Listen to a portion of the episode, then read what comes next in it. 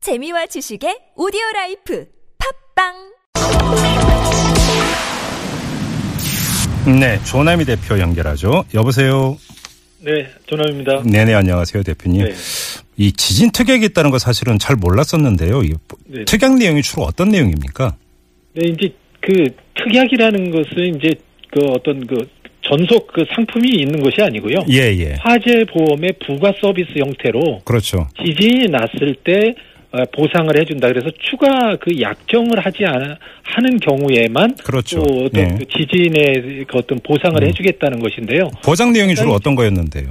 주로 이제 그 어떤 그 우리가 이제 주택이라든지 상가라든지 예. 이런 부분에 파손이 됐을 때 예. 그 부분에서 보상을 받는 것이기 때문에 음. 대부분의 경우에는 이렇게 이제 화재 보험과 연계된 음. 그런 형태로 어떤 보험이 예, 이게 판매가 됐다고 볼 수 이제 있겠습니다. 생명보험이 있고 손해보험인데 이제 주로 손해보험이 되는 거죠, 그러니까. 네, 그렇습니다. 네. 예, 근데 이걸 근데 왜 이거 판매를 중단을 합니까? 어, 어떤 보험사들이 지금 판매 중단에 들어간 겁니까? 이제 그 대부분의 이제 그 현재 현재 이제 그 지진이 어떤 뭐 그 많은 국민들의 어떤 그 저 관심 대상이 되지 않았겠습니까? 예, 예, 예. 그러면 그 위험이라고 인지를 한 이런 국민들이 네. 어떤 위험 발생 가능성이 높다고 보고 이제 보험에 가입하려는 성향이 지금 높아졌거든요, 사실은. 당연히 그렇게 근데- 되겠죠. 예, 네, 예. 네. 그런데 이제 보험사 입장에서는 이 위험이 높은 이런 상황에서 보험을 너무 가입을 많이 시키게 되면 네. 향후에 자기네들이 위험이 관리가 안 되는 부분이 있기 때문에 네. 음흠. 이러한 것을 이제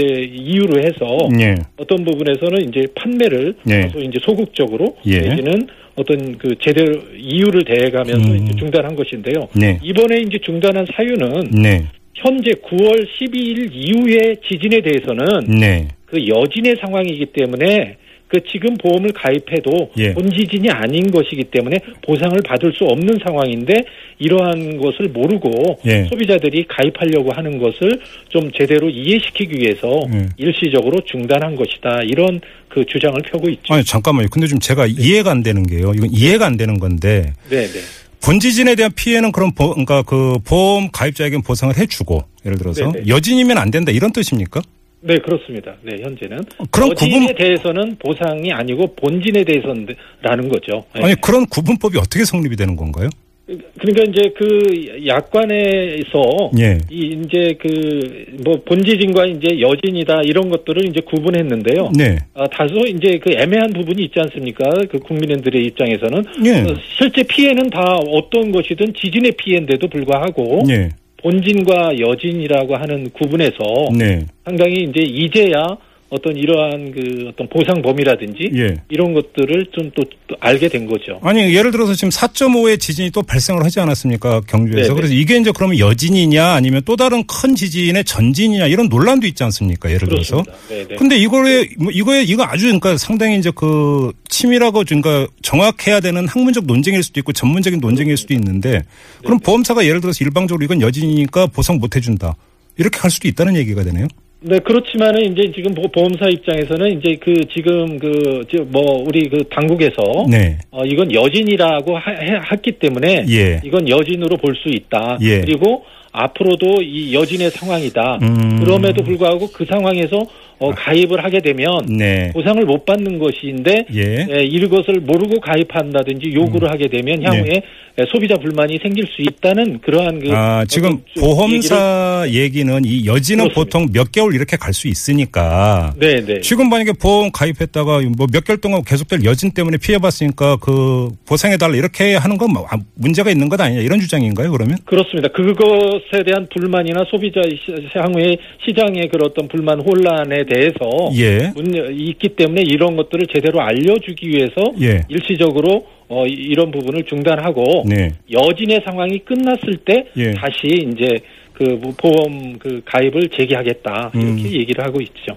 그래요? 그럼 이게 그 어떤 지, 역이나 이런 거 막나하고 그러니까 여진이 이 동안에 안 된다 이런 겁니까? 보험사 입장. 뭐 그렇게 볼 수는 없는 거고요. 지금 네. 이제 예를 들어서 뭐 지금 뭐 확실하지는 않지만 예를 든다면 양산 단층에서 난 그 지진이다. 네. 하는다면 다른 단층에서 어, 정말 확실하게 난 것이다라고 네. 하면 그건 보상 범위가 들어가는 거고요. 또 하나는 예. 예를 든다면 경주 지역에서 어, 지금 이제 지진의 이제 중심이 났지만 네. 예를 든다면 서울 지역에서 났다고 하면 네. 그거는 당연히 보상의 에, 대상이라고 볼 수 있는 어, 거죠. 그러니까요. 예. 네, 네. 그나저나 이 보험, 아까 그러니까 지진 특약은 그 어느 정도가 되는 겁니까 보험료가?